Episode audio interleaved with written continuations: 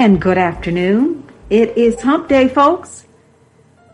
I'm your host, Colette Williams, along with my wonderful host, Doctor Corliss Bennett, and we've got a surprise host this afternoon.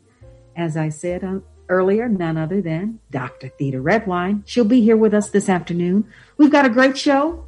We're going to be on the hot topics. Lots of things going on in the state, in the country, and around the world. And we're going to have a great conversation about the hot topics. Be with us this afternoon. We'd like for you to join the show, join the conversation. Go to I T R N radio dot com. Click on Join, Listen. Click on the Zoom. You can listen right here live at I T R N radio dot com. This is where we talk to you, for you, with you, and about you. And you know it's all good. You know it's all good. We've got a great conversation. We want you to join in. We want to get your opinion. We don't want to be here just talking amongst ourselves. We want to know what you're thinking about. What's on your mind? How do you think we can change the narrative in our communities? We've got to stop complaining, and we've got to get to work. We have to stop complaining. We've got to produce. We have to be productive. We cannot complain about the trajectory if we're not willing to change the narrative. So how's it going, Corliss P. Bennett? Well, um, my voice is a little crazy. Um, I've been I've been fighting a head cold, so I really? sounded kind of, oh yeah, I sounded kind of crazy on Monday's show. Um, yeah, it's just been all up in here, and so that's why I kind of sound funny. But yeah, I basically I'll have a meeting and then I'll go lay back down, and then I get up and have another meeting and go lay back down. But yeah, I'm just oh, a little. No. Mm-hmm, but I mean, now it's better. Um, had pressure behind my eyes since Saturday and all day Sunday. And it was just like, are you kidding me right now? And then all of a sudden it just kind of released. And so I've just been blowing my nose, blowing my nose, blowing my nose. Today I haven't been blowing my nose as much, which is great. So I know it's, it's working through, but. Oh my gosh. What yeah, are you taking? Yeah. Um, I'm not. I, when I went to the pharmacy to pick up my other um, um, uh, medications, he told me to make sure I was taking my Flonase. He says it's allergies. And so, oh. Yeah, and I'm like, but I'm on allergy medicine. But again, I mean, I, I survived last year's allergies, but maybe to maybe this year there's a lot of wind, the weather changes, it's hot, then it's cold, then you go into the air conditioning, you come back out, and so that's all I can um, blame it on at this moment. But, but so I mean, you, need to, you should you should bone up on immunity, and you can get them in gummies. You should also bone up on C B D. Because what you need to do is strengthen your immune system. You've got to strengthen your immune system. So whether you have allergies, hopefully it's not a head cold, your immune system will carry you through all of that and will guard you against that. So I've been taking, I took zinc this morning. I took C twice. I took D three twice.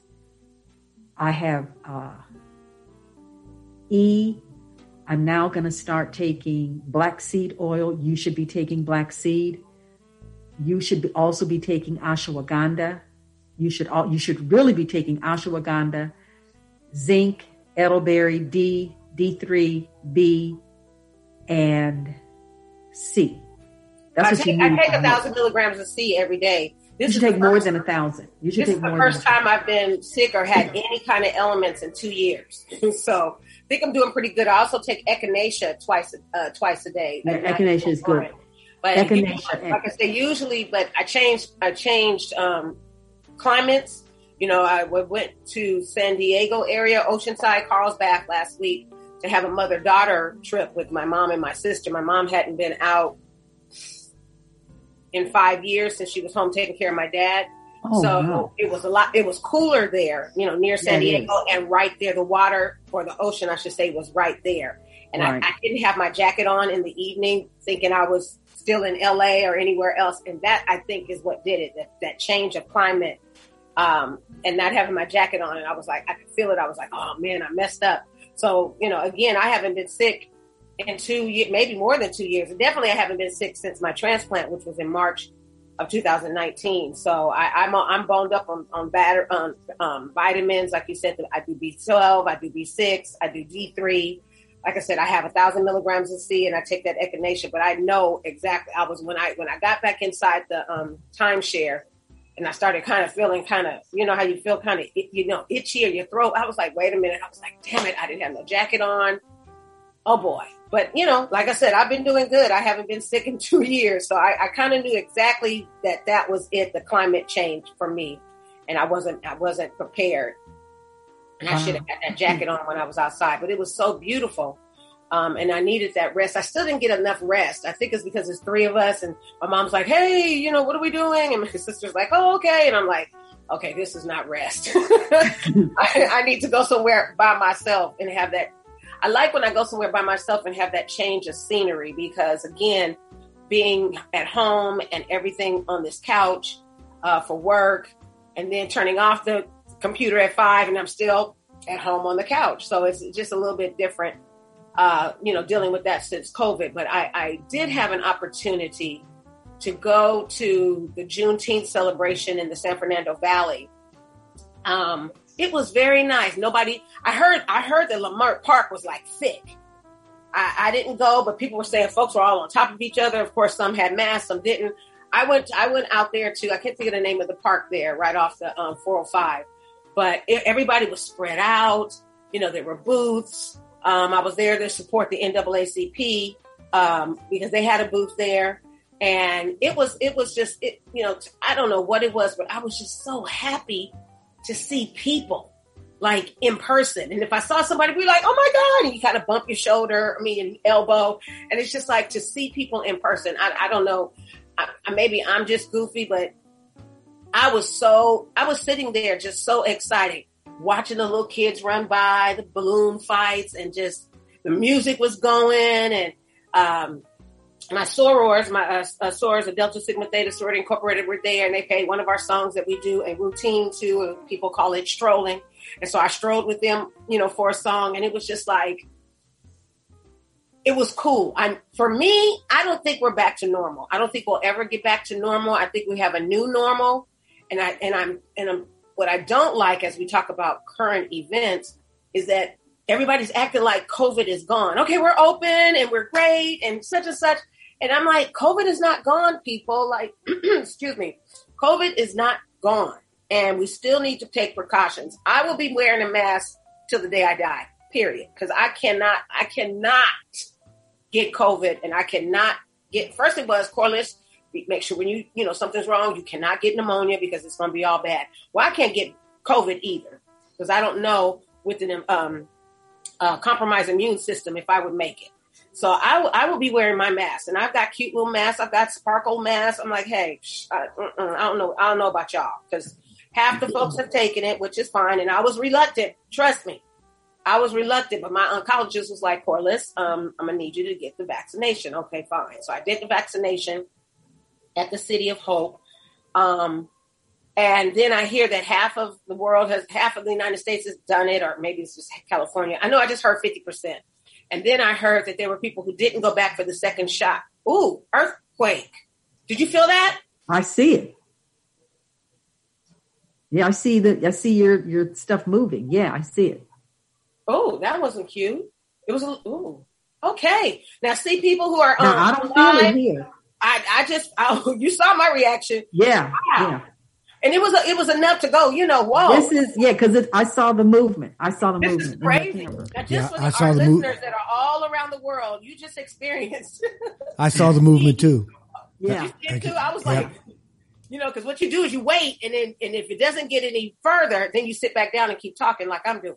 That's a native. Yeah, from you'll get an aftershock, but I'm up in out in Pasadena, in Arcadia, Pasadena. Yeah, maybe it's, so it's not up here, so it must be okay. Centered down there. Yeah, I, I'm sure my, my phone will let us know momentarily. But yes, so we do have earthquakes in California, and they're far. Of course, you do. But yeah, so um, so yeah, this the I, I don't know. I just I, I have been out to dinner. No, I'm going out Friday. No, I've I've been out to dinner before when you know when this you know. They have it every two tables. So, I mean, everybody has been doing great. I just feel like they should not have said anything about those damn masks. Well, if they I had think... never said anything, I would feel better. I mean, I'm still going to wear mine. But for y'all to say, okay, it's okay. And I'm like, no, stupid. Why would you? Oh, that. Well, let me tell you what's even stupider than that. I went to the emergency room the other night. I think it was Sunday night.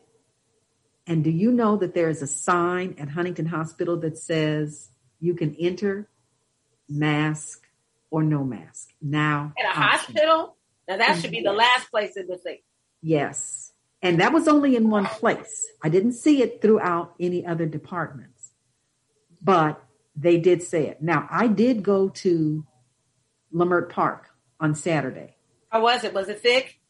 It was, it was not the typical thick, but it was too thick. It was thick enough. And I went into WeCan because I knew I could get away from the crowd. Right. And I stayed in WeCan purposefully. And then when it was time to leave and I finished talking to Doctor Dove, we're out of here. Right. I did, really didn't want to go, but I went with my daughter and my granddaughter. I'm surprised that you went because I know and, that's because yeah, I, I, I no too many people. Yeah. Too many people. And when I tell you nobody had on a mask, nobody had on a mask. Too many people. And you could just tell by the environment and the atmosphere that they didn't care.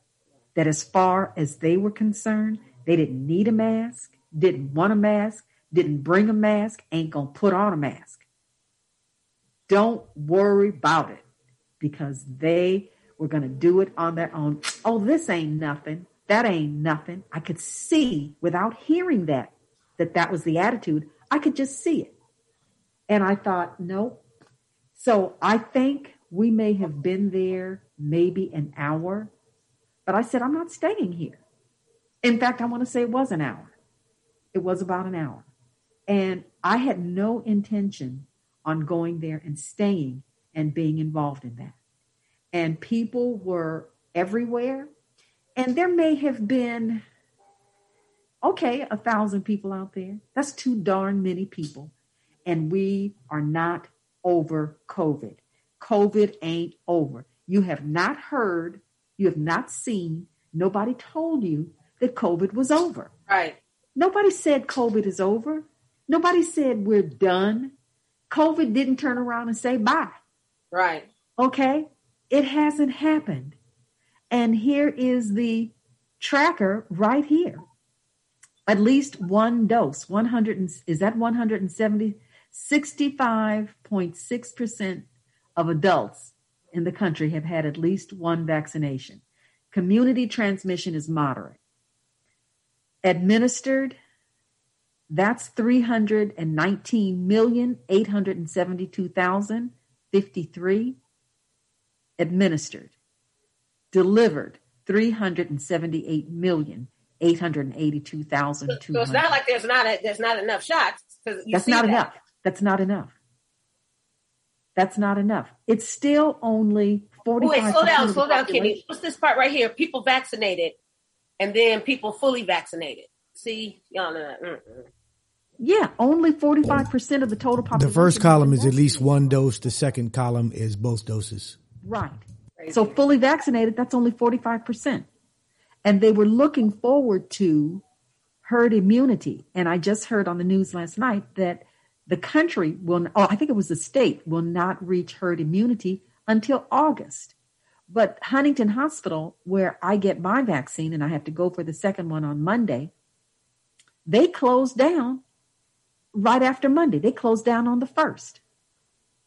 So they're shutting down vaccination sites and everybody hasn't been vaccinated. So they're shutting it down. Now, when you got your vaccination, did they ask you about your insurance? Uh, no, I got it done at City of Hope.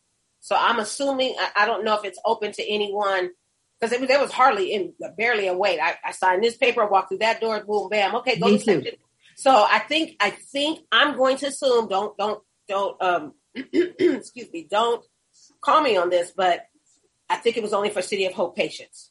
I don't think it was adver-. I never heard anything on the news that it was advertised at City of Hope. I might be wrong. And maybe that's why it wasn't like fifty million people in line, but I did it at City of Hope. So no, no, they, they did not ask me for insurance cards. I think they assumed that I'm a patient.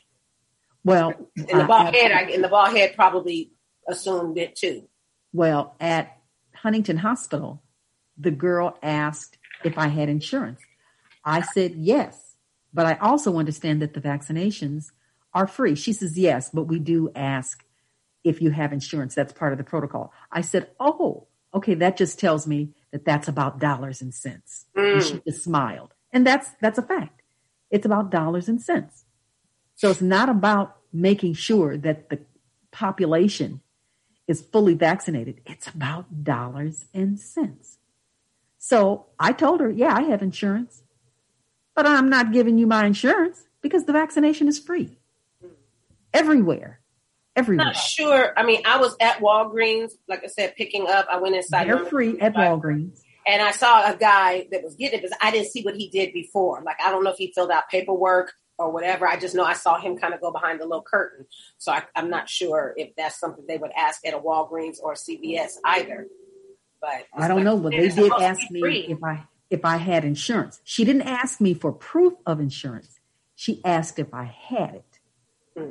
And I told her, yes. I said, but the vaccination is free. She says, oh, yeah, it's free, but we still have to ask. It's part of the protocol. And that's when I said, oh, yeah, it's about dollars and cents. And that's all it is. It's about dollars and cents. So the vaccination is free. From what I understand, the vaccination is free wherever you go, regardless to whether or not a person has insurance or not. The vaccination is free. That's from the government. Right.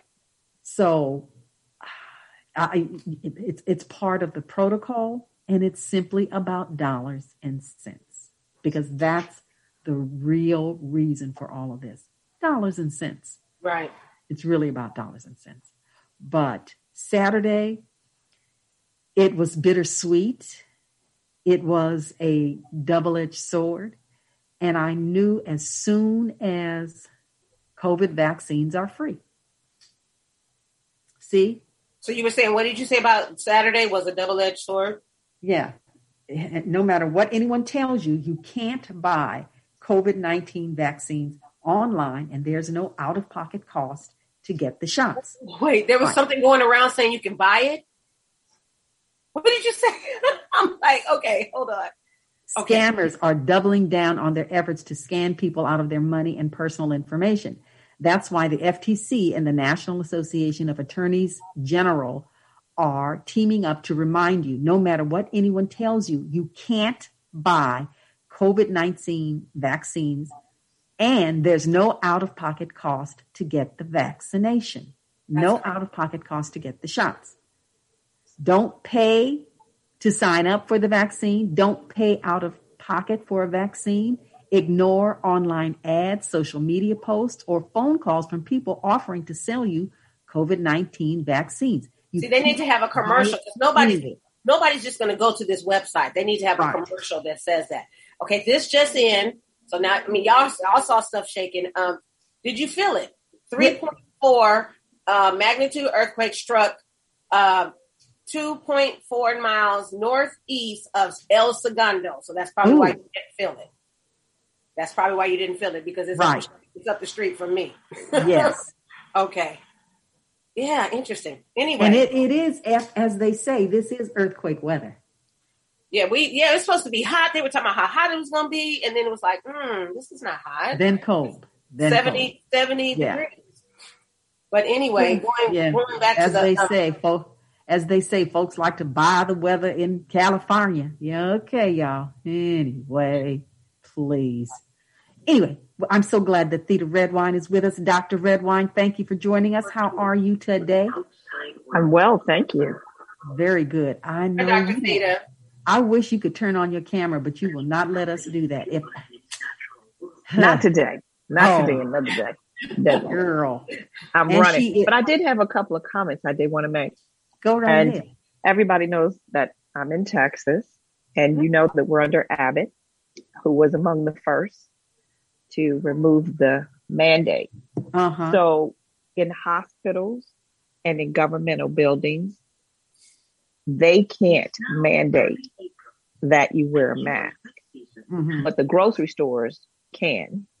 And the grocery stores can mandate that we're kind of all over the board here. Some want you to wear it regardless, and others say if you've been vaccinated, you don't have to wear it. Well, while we have that structure in the public buildings, we do have, I've actually received text messages from C V S and Walgreens saying, come and get your free shot, and they have a structure for it. But even uh, no matter how you opt to get your shot here in Texas, they will automatically ask if you have insurance, so that insurance company will be charged as opposed to getting the freebie. But I had already been told you just have to say no insurance if you just want to expedite an H O V lane yourself.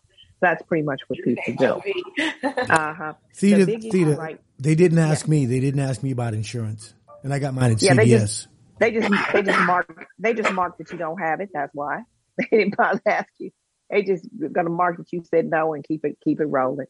Now, as far as uh, the biggest issue right now is false or um, fake I D cards that show you've had yes. your, that's yes. the big issue. And that's for yes. people who want to travel, those who want to travel or those who want their employer to believe yes. that they're vaccinated, since we do have a number of people who have lost their jobs. As you know, in Houston, they had, what, one hundred plus healthcare workers re- refused to get it. The but nurses, it, it, yes. Mm-hmm, mm-hmm, which I don't, I definitely don't understand. But that, see, I can understand why it would be mandated, because it becomes a workers' comp issue, and the hospital itself is subjecting itself to That's the possibility right. of lawsuits mm-hmm. by individuals who came to be made whole and ended up being sicker than they were when they came in. Right, right. And, and that's what I don't get, the hospital piece. Why would the hospital want you to come in without a mask? That, and that's, I'm telling they don't you, have a choice. That, they, don't, thought, they don't. They don't. They don't have a choice, because they're a governmental entity. Yeah, and they're having to abide by um, whoever their board members are. So it it, it is political, and yeah, that those with the yes. money are dictating what they want to see happen. Right. So in the state of Texas, we know it really appears to be one political party who is trying to appease voters. And we know that Abbott has aspirations to become president. And so oh, he continues to align himself with Trump that so that Trump's supporters can get on his bandwagon. That's right. That's why he is pushing yeah, the agenda. Now, I know that on the national news today, they were talking about Joe Biden, who had attempted to speak to a group, and it was like Nashville. It sounded like it was a country western group, and I was waiting for that to come on. And they were going to discuss how she was received, because that certainly was a Trump group. So I can't imagine it went well, but I don't know how that how that turned out. I'll have to read up on that. Well, I did see that sign that masks in this one area of Huntington Hospital were optional. And I thought, you people have lost your mind. I believe, as Corliss, I'm going to wear a mask until there is a flag that says no mask necessary. So I will be wearing masks. And, and I'm not at all, at all afraid of a mask. I wear a mask on planes. I started wearing masks probably ten years ago. So it ain't no big thing for me. I wear a mask when I fly. I don't care what's going on. And that started probably ten years ago, because that recycled air on an airplane is terrible. That recycled air is nasty.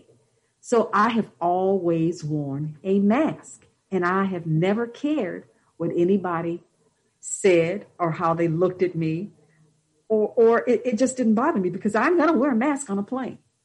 Always, always. So wearing two masks now, I'm going to fly next week to Dallas. Wearing two masks now, that ain't no big thing. Is this your first flight since COVID? Yes, absolutely. Mm-hmm. Sure I think is. You drove to see your dad, though, right?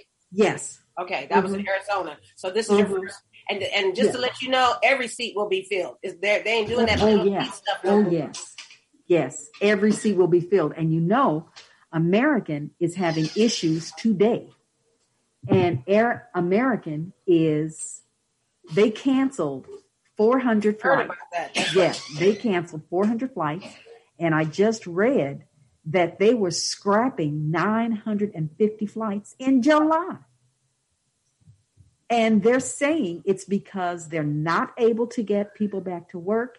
They don't have enough people mm-hmm. to get the airplanes ready to fly. That's the part that really scares me. I'm not concerned about the, the flight attendants as much as I am about those doggone mechanics. Because if they are not there to get those planes ready, look, y'all. Mm-mm. And I was on hold with American Airlines, twelve hours on Monday, thirteen hours on Tuesday. What did you do? You just stepped away from the phone, cleaned the house, no. and had meetings, or what? Listen, when you call, there's a recording that says you could be on hold for four hours, eight hours.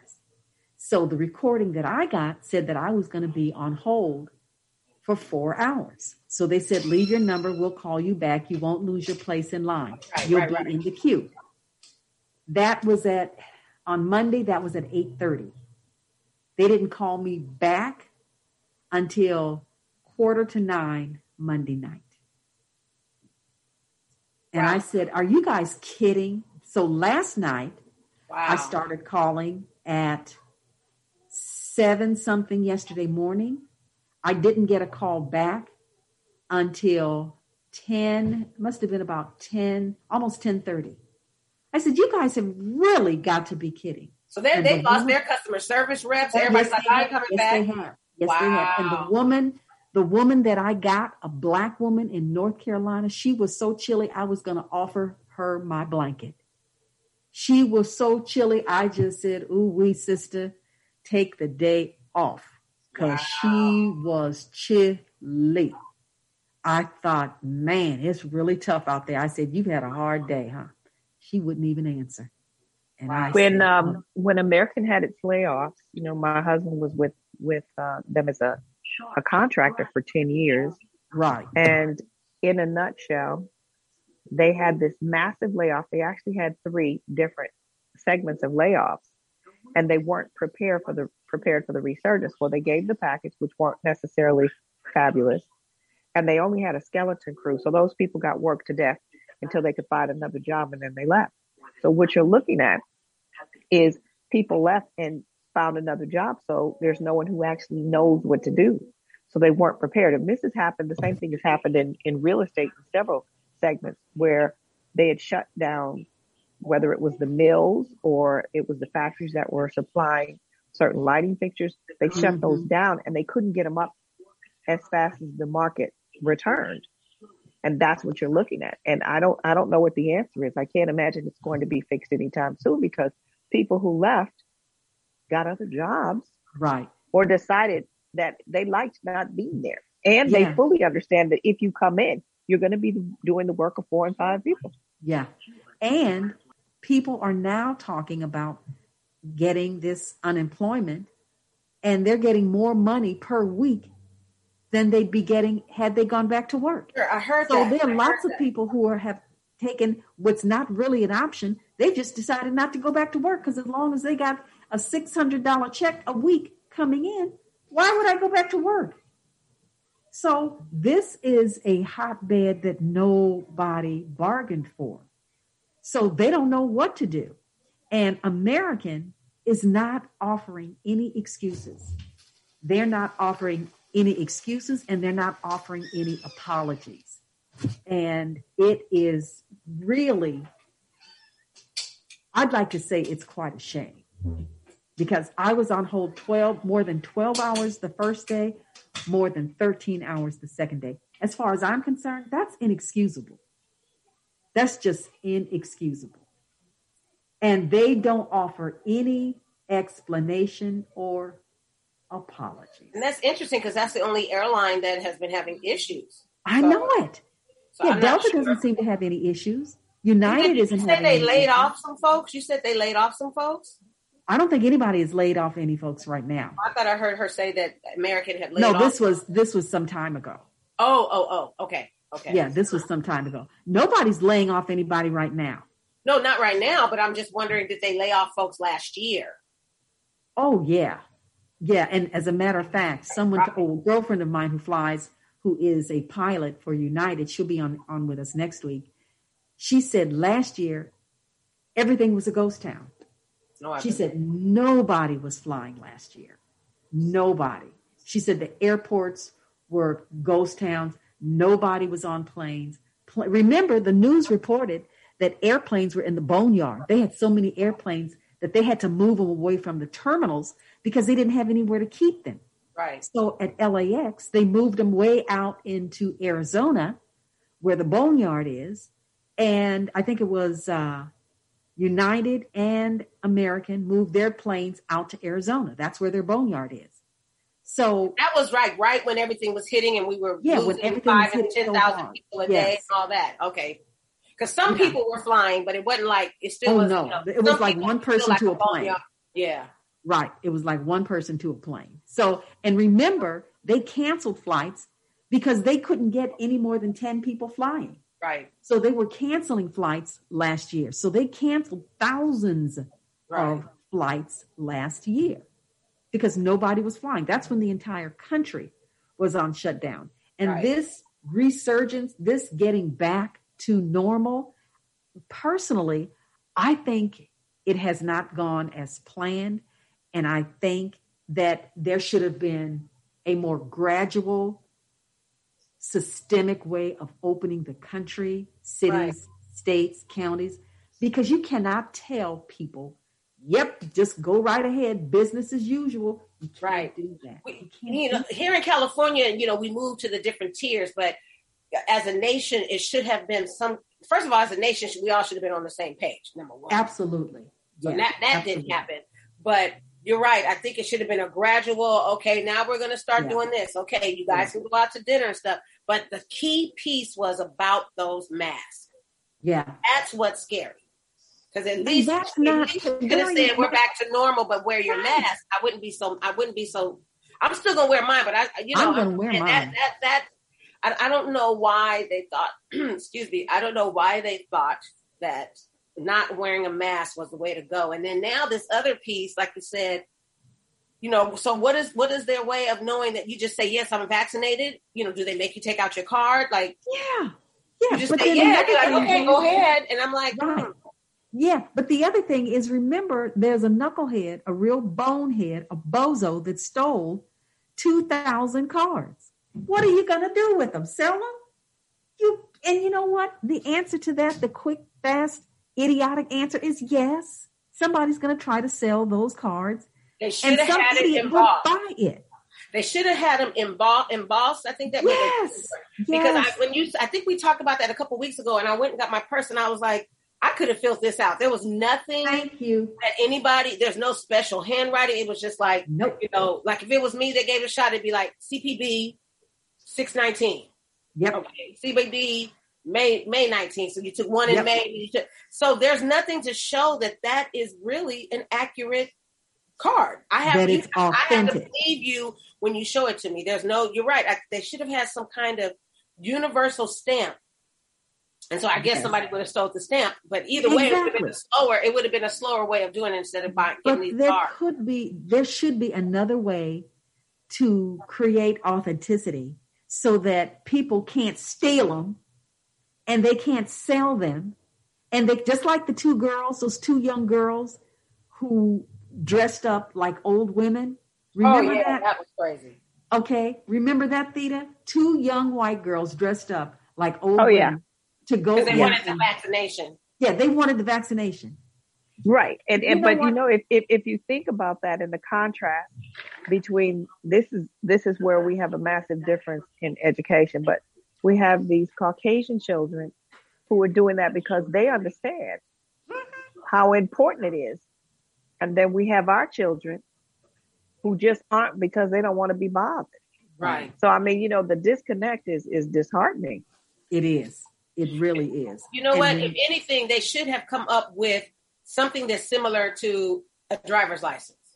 Yes. So they take your picture, boom, and then and, and week, you know, here's the, here's your temporary card, but a week later there's going to be, you know, vaccinated. Then it right. wouldn't be so hard, but that's yes. just too much like right. So right. And and and to, for somebody to go in and steal yeah. two thousand vaccination cards. So I could have a stolen vaccination card. I would never know because there's no identifying markers on those cards that state that this is authentic, that this is the real deal. There were injections given.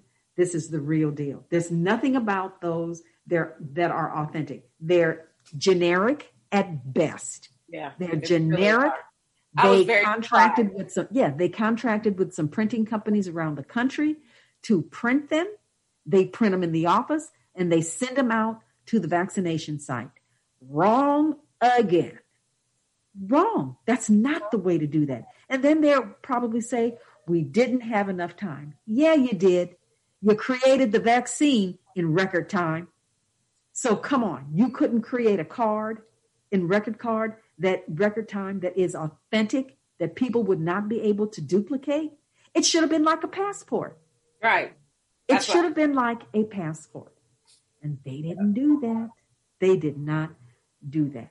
So it creates a, a, a lot of, of um, uneasiness for those who are doing things right, who have to continue to live and to get through this. That it just, it, it creates an unnecessary discomfort. It just creates more discomfort. And everybody's trying to get through this. Nobody is on this planet alone. Nobody. So everybody's trying to get through this. And I, I they gave up everything last year. I really see that people are doubling up to do and to make up for lost time. And so, and, and they're making up for lost money because everything has gone up. Yeah. Everything they were talking about on the news about with the traveling, traveling um, that now the average, uh, the average rental car is eighty dollars a day. What? Yeah, they were talking about that. They were talking eighty dollars a day. They said that. My like daughter Thursday. Just told me that rental cars are ridiculous. Yeah, eighty dollars a minimum. Day. Yeah, that's for a compact. That's crazy. That's crazy. It, it's it's it's it's really bad. And I, and everybody's seen. Making up for what they lost. And I mean, I can't blame them, but not me. Like, can we ease into it? You know, you know what? And, and I do blame them. I do. And, and the reason I do is simply because you and the likes of you were not here dealing with this pandemic on your own. You are not by yourself. So what gives you the right to be that greedy and that selfish? When there are lots of people who would love to have eight cents, let alone eighty dollars a day. Well, see, they banked it on the fact that it's open. Yeah, you're putting a hurting on people just because you think you got things to make up for. So do so does everybody else. Well, you got to remember, it opened up, what's today? So it opened up last Tuesday. People have been, the fifteenth. They're just talking about how crazy it was this past weekend being a, quote, holiday, meaning Juneteenth. And that folks just wanted to get out and they didn't care. They were paying eighty dollars um, for a, con- you know, at the, at the lowest rate, but things were up. And it's because everybody is just, was just been so tired of been being at home and being on lockdown that they paid it. I think that's crazy. I think that's absolutely insane. But the, the other part of that is that people have not really and truly been on lockdown for an extended period, because remember, uh, people here in California just decided enough is enough. I'm going out. Okay. And that was last year. So the only thing that really lasted in terms of lockdown were schools. Mm. That's the only thing. Grocery stores didn't. They've never been on lockdown. Well, grocery stores was a, I think a part of the, they, the yeah, essential. Thank essential. You. Essential, essential workers, essential. Yeah. Okay, so those were essential. Go ahead, Theda. Yeah, I was just going to say that, as you know, I'm in the dance community, and they're back with a vengeance, and events are booked weeks in advance, which was never the case before. I've never what? in all my years seen where an event, a dance event, was booked well in advance, but they are now. So when you talk about people anxious to get back in, they're there. And I see the pictures that are posted. Most people are not masked, but there are some, it looks like couples that are masked. But you remember I talked about before how we had so many deaths in the dance community because that first weekend in March, when everything was shut down, like on a Friday, we all got notice that don't come to work on Monday. And on Friday night, my friends and I were scheduled to go out as usual. And at that point, I was like, oh, no, if they're shutting everything down, if all businesses are shut down, then I'm not I'm not doing this. And I, I hate to say it, but if the Caucasian population ain't going, I'm definitely not going. That's my cue. So I just felt that, that was poor judgment on their part, because I'm like, you know, I didn't want another situation where we're the last to know. So I'm right. saying we're just going right. to have to take a right. lead here, you know, follow the lead. If you if you see everybody running, even if you don't know what's going on, run and figure it out later. So I was right. like, oh, yeah, well, that was it. But both that Friday night and that Saturday night, any scheduled events, continued business as usual. And I know people who literally died and others who were seriously ill and had to be hospitalized. What? So because once again, that was that, I want to say it's like the fourteenth and fifteenth, but it was a Friday night and a Saturday night. And there are a number of, of Black clubs that still kept doing their thing until until they couldn't. I mean, they were still rolling forward because they believed it it was um, it was some kind of rules, which I couldn't understand. Once again, if you just think in terms of economics, then one should know people don't stop the money from the big boys.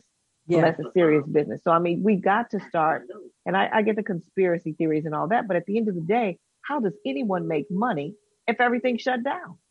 Yeah. Yeah. Well, and you know what? I had a theory earlier because we were talking about what people are doing now and what they should have done before. And now people are gouging everything. They're just gouging, and they are just coming in and they're taking over everything, and they just want to get what they think they lost. And in terms yeah, well, of what they think they lost, wait a minute, you're not by yourself. You're not by yourself at all. So if you lost, so did the neighbor next door. So did the man across the street. So did the one right, down, right, so did the one right. behind you. Every nobody's on this planet alone. So everybody has something to gain and to gather. And when you do that, when you take away and you gouge people and you show that there's no humanity, it always backfires on the masses, always. So gas prices, gas is five dollars and something here in California. Yeah, it's, it's four. I know up the street here is four fifty-nine. Yeah, and, and he, here in Pasadena, Arcadia, gas is five oh nine. Ooh. Yes, four ninety-five. Are you kidding me? Really? Who's buying that stuff? That's crazy. And then the, the cost of living, the real estate here. Oh, Lord. Oh, my God. One of my extended family members, she's buying a house. six hundred thousand, sixteen hundred square feet in Canoga Park, Winnetka. sixteen hundred square feet, three bedrooms. Now, let's go one further. Let's go a little ways down the street. In Houston, four thousand square feet, four bedrooms, three bathrooms, a pool, beautiful, beautiful chef gourmet kitchen, great room, two-story, plenty yard, acreage, three hundred twenty-five thousand dollars. Stay in California for what reason? That's a thing for a different day. I'm so glad that we've got Professor Amos Jones on. Thank you for joining us, Professor, with our host, Corliss Bennett and Theda Redwine. Professor is here to talk to us about the issues that are surrounding a case that he is involved in and a case that he is close to. Professor, we're going to give you the floor. It's dark where you are. You're on mute. The song goes, you're on mute. There we go. There now, we go. Good to see you. The sun has set uh, in the east. It's we're at dusk, and it's the days are getting a tea, a teeny bit shorter, but they're still yes. long days. The sun is up at five thirty a.m., and it's still a little bit out there at the moment, but it's dark.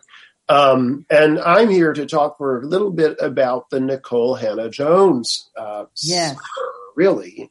Uh, yeah. She has been slurred by the University of North Carolina at Chapel Hill trustees. Um, this she's the wonderful uh, journalist who's an alumna of that school, the the master's program. In fact, she got her undergraduate at Notre Dame in Indiana.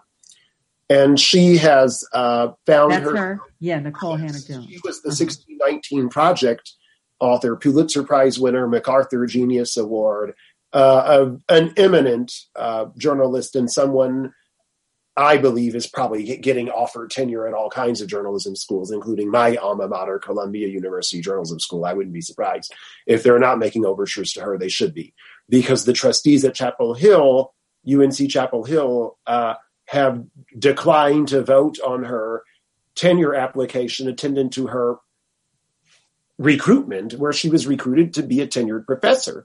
And the entire school administration is in favor of that. But trustees don't like that she talked truthfully about American history with regard to Black people. So for that, she's relegated to a five-year contract. And her lawyers have now made very clear that is not acceptable. That's a breach of contract, in fact, and that probably a fraudulent inducement. And now we're learning from internal whistleblowers on the Board of Trustees that they have um, stymied her and through other means that might violate public laws there in North Carolina for public institutions and, and uh, conduct. So um, it's really interesting how very wealthy donors, who don't know a darn thing about very much, but where they made their money in so many cases, but they're thought to be omniscient, how they can shut down an outstanding Black person. But after all, isn't that all that's gone on in America for all these years, mm-hmm. where mm-hmm. inferior white people beat down superior Black people and then call you crazy for demanding half of what they get for being half qualified when you're twice as qualified? Which brings me to the North Carolina culture. This is near and dear to me because I happen to have my own lawsuit that's been going since the E E O C released it for me to file suit in twenty seventeen against a law school, against a university in the same metropolitan area. I have been going against Campbell University, which has no tenured Black law professors at all, zero, and has all kinds of white professors with, with zero qualifications with regard to uh, key categories of fitness to be a law professor, who went to Campbell Law School, which is frequently unranked and unknown. Um, and I taught there for six years, was unanimously promoted to associate professor, but my tenure applications got tabled twice. And so I sued them, and we're still in court, and they're fighting to keep it white. So I understand how they give tenure to every Tom, Dick, and Harry white person, like Nicole Hannah-Jones' previous night chair, white predecessors, that a Black person comes along and all of a sudden um, everything changes and people just start to lie. So she needs to be paid for uh, their breaches, and I hope that she is. But watch out, because there's a long apparatus that we're about to expose in North Carolina with a whole lot of hateful conduct going all the way back to the Wilmington coup of eighteen ninety-eight. And we're wow. going to be exposing that in the next little while. Um, we, we can't just move forward, huh? We, we, we, we. Yes. I mean, I just, Kenny just showed us all of her accolades, and I'm trying to read them quick. And I'm yeah, just like, exactly. She's got like, more than what? She can read like, right now. Like, I mean, we, we do what we're supposed and to do. And she won't, we won't give her tenure? So we do what we're supposed to do as the talented tenth by getting our education, moving, you know, getting all these accolades, and we're still not accepted. And so, yeah. so basically they don't have an excuse as to why, right? They so it's like they can't even make up a reason why they won't give her tenure. They're just not giving it to her. Is that what I'm hearing you say? Literally one of the, by far, actually, she's one of the greatest journalists alive, because very few journalists win a MacArthur Award. Um, so um, she is on point. And so um, I just hope that the groundswell of support for her bears fruit. But, you know, we have to be careful, though. One positive thing about Nicole Hannah-Jones' circumstance is that she has the backing of the entire white establishment at that school. But as Black people, we have to be careful to stand for the people like Reverend Doctor Martin Luther King, who did not have the backing of the white majority establishment when they shot him in the face off of the balcony of office, which they did. Mm-hmm. Okay, so we have to be careful not to wait for a white validation, and to be able to independently evaluate people's fitness ourselves and determine who's worthy. Because I was a, the golden boy, unanimously promoted person. And when they first dissed me at the no-name, unranked law school where I taught, they had me Uh, I was away as a visitor to the Faculty of Law at Oxford in England, and that was the first betrayal. And I guess I was the uppity Negro, so they decided I wouldn't get tenure, even though three deans in a row had begged me to apply for tenure a year early because I was really qualified for tenure the day I arrived by their own standards. So they did all of that, but they let white people who went to Campbell Law School and hadn't written anything and hadn't spoken anywhere because they don't have anything to say, they don't have any ideas, and they got tenure and I didn't the following year. So that's the way they worked this. But what happened was, because of intimidation and retaliation, when I filed my civil rights charges, the president of the university and then the dean in back-to-back email blasts trashed my civil rights complaint, and they were under in federal investigation at that time by the E E O C. So what's interesting is that has the intended chilling retaliatory effect. So what happens? All the white people and everybody else folds in. The scared, poor Negroes, they're scared and poor. They don't want to cross. See, the dean used to be a federal judge there and worked in that courthouse for five decades. That's hearing his case. And the magistrate judge is a two thousand five graduate of Campbell Law School. And the and the judge in the case is listed as a Jesse Helms protege, just like Campbell University's defense attorney, wow. who's probably this Thomas Farr, who was so bad that the white Republican Congress would not allow him to become a federal judge on the court where my case is. So they're probably going to hire him to go against Nicole Hannah-Jones. But the difference is, because of the white intimidating Ku Klux Klan-like attitudes and conduct that we've challenged in my lawsuit, it scared any, there's, there's not loud public support. There's nobody opposing me. But the fact is, the chilling white supremacy and the heavy hand of just outright violence, you know, we have to sue the white law firm in a new lawsuit in the federal District of Columbia court uh, because of uh, violating a criminal statute, uh, trying to uh, interfere with my medical care.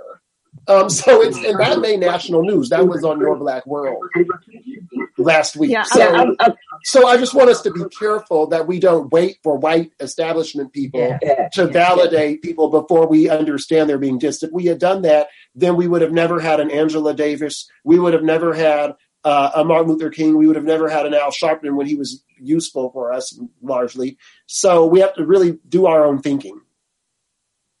Yeah, wow. Yolanda, I'd like to make a comment and uh, ask a question. Please go right ahead. Please go right ahead. Hang on a second. We've got some crosstalk coming. I don't know if somebody's listening to, to two sources. Is it a T V in the background or something? I don't hear anything now. Okay, it's gone. Okay, go ahead, Theda.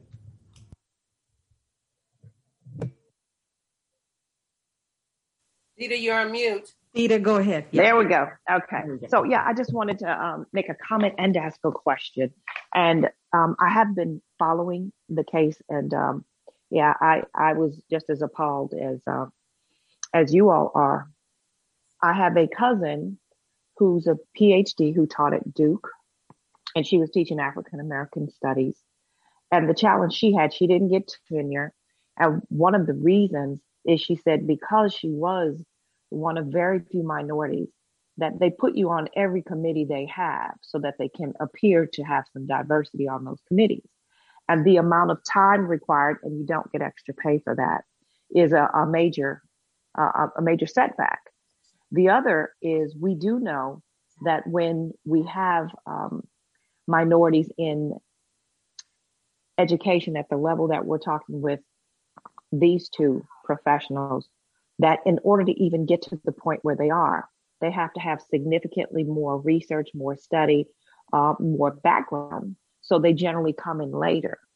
And that when they come in later, they often give them those duties that are um, less uh, acknowledged, that take more time, and that get less, um, for lack of a better word, I'm going to say respect, uh, which means it's harder to actually bring to the table those credentials which they use to justify tenure. So that's my first question is, do you see it that way, or, or have you experienced something differently from what uh, I've been told?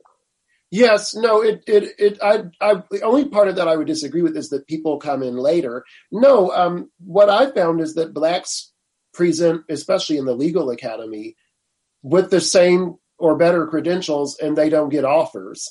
It's just straight racism. It's, you can have what we call comparators who are white. For example, um, at the white law school where I taught, they did hire people who were not tenured, who were Black, to be professors after I was there. But they always have two Ivy League degrees, but yet the white people went to Campbell Law School, which nobody's ever heard of.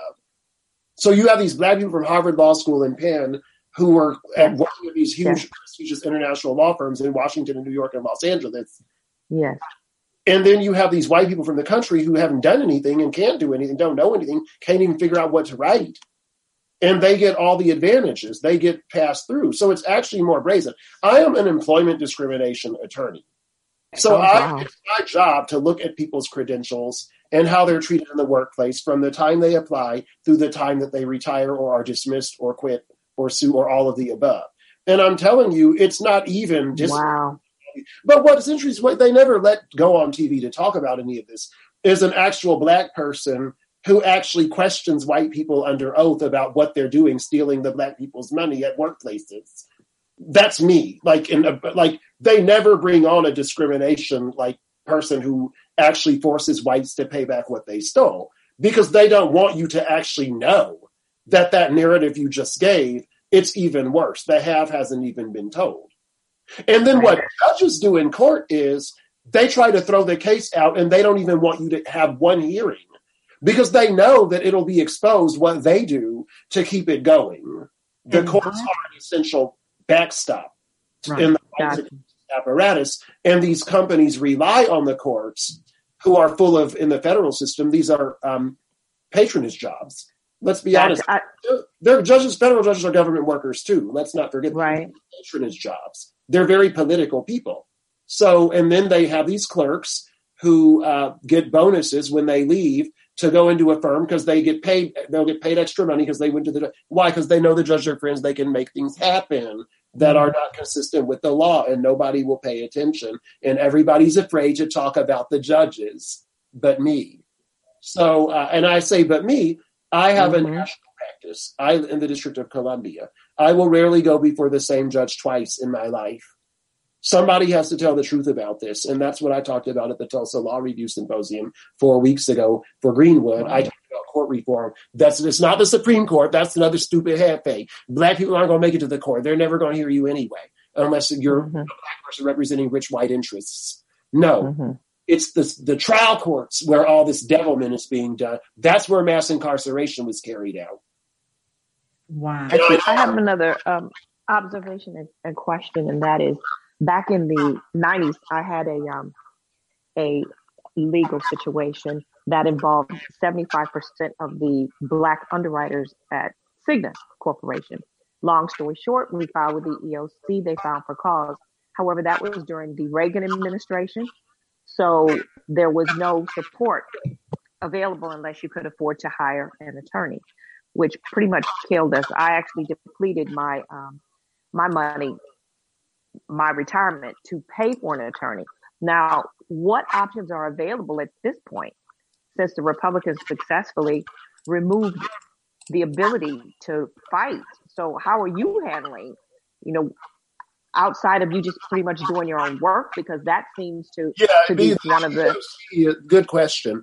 The I, I use the E E O C for their investigative powers, but they don't even share exhibits to the to the employer's statement. We got a document where the tenure and promotion chair admitted by transitivity, which is a logical syllogistic point, that Campbell Law School racially discriminates. He wrote that in an affidavit. And the E E O C didn't turn that over to me. We had to get that in discovery during my case. So what are they really doing at the E E O C? They're just a holding pattern. That's my question. And and yeah, it used to be that way. So, you know, you have to go there if you're going to file a federal charge under Title seven of the Civil Rights Act. But I get mm-hmm. out of there very quickly because they're all white together and the Black people are just there buffooning and cooning. They're getting their check, most of them. They aren't doing anything. I haven't found one who's worth anything. And I'm yeah, well, across the country. I know what I'm talking about. Right. In fact, that does explain a lot. I have, I have a rap sheet on the E E O C I've written with examples. Oh, okay. It's, all, it's just true. This is just straight truth. You're wow. right. Yeah, because that was confusing. It, it, because there were... too. It doesn't matter that it was Reagan. It is same with Obama. I see. Same thing. Okay, because in our, our case, there was fourteen of us involved. They found for cause, but we had nowhere we could go because you had to hire an attorney, and I, the only attorneys who knew anything about or claimed to have known labeled relations was white, and he just couldn't wrap his head around what was going on. So right. I was just wondering how, I guess it's just because of your background. I have a theory. I know that you're talking about an employment discrimination case, but I believe that, that insurance companies completely discriminate in the way that they pay claims and the way they pay settlements, and that black people are totally devalued. And I've yeah. been working with my hands on some people who are privy and who will talk just privately, because I really believe, from what I've seen, insurance companies pay out these settlements. And I know that white people are getting way more faster in every kind of settlement imaginable. Right. Absolutely. Absolutely. I'm act- I was actually a master underwriter with um, I T T Hartford and Cigna. And that's what was, that's the exactly, you're exactly right. I can definitely attest to that. Yeah. A- absolutely. And, and that's only consistent with the way everything else is set up in our country. Yeah, and I know the case also where someone got eight hundred thousand dollars and they sued the person who was violated, but the criminal got eight hundred thousand dollars. So the case, the cases that are in court are backwards, and yeah. they are racist, and nobody's doing anything about it. And that, my friends, will have to be on another show. We are just past the top of the hour. And uh, Professor Amos, please come back. Thank you for having me, Colette. Absolutely. We are not finished. We're not finished. And uh, Theda and Corliss and Kenny Hendricks and I, we want you to come back. So uh, let's keep this going. We've got to keep this topic going. We cannot stop this. And I have said it before. I'll say it again. I'm so excited to hear you talk. You have such passion, and I love it. Thank you. I absolutely love it. So uh, let's check our schedules and let's match up. You're on the East Coast. I'm on the West Coast. So you'll be Central. So let's match up our schedules, our calendars, and bring you back, because this is fascinating to me. And this is simply about changing the narrative in the community. You can help us get there. Thank you. Thank you very much for being with us this afternoon. We had a good time with the few minutes that you were here, but we're going to do this again. We're going to do this again, and we're going to give you a full hour to talk. So, folks, have a good night. Thank you for joining us. It is a hump day. Tomorrow is another day. Be good to yourself. And remember, this is where we talk to you, for you, with you, and about you. And it is all good right here on I T R N radio dot com. Intentional Talk. We don't know. Have a good night. Be safe.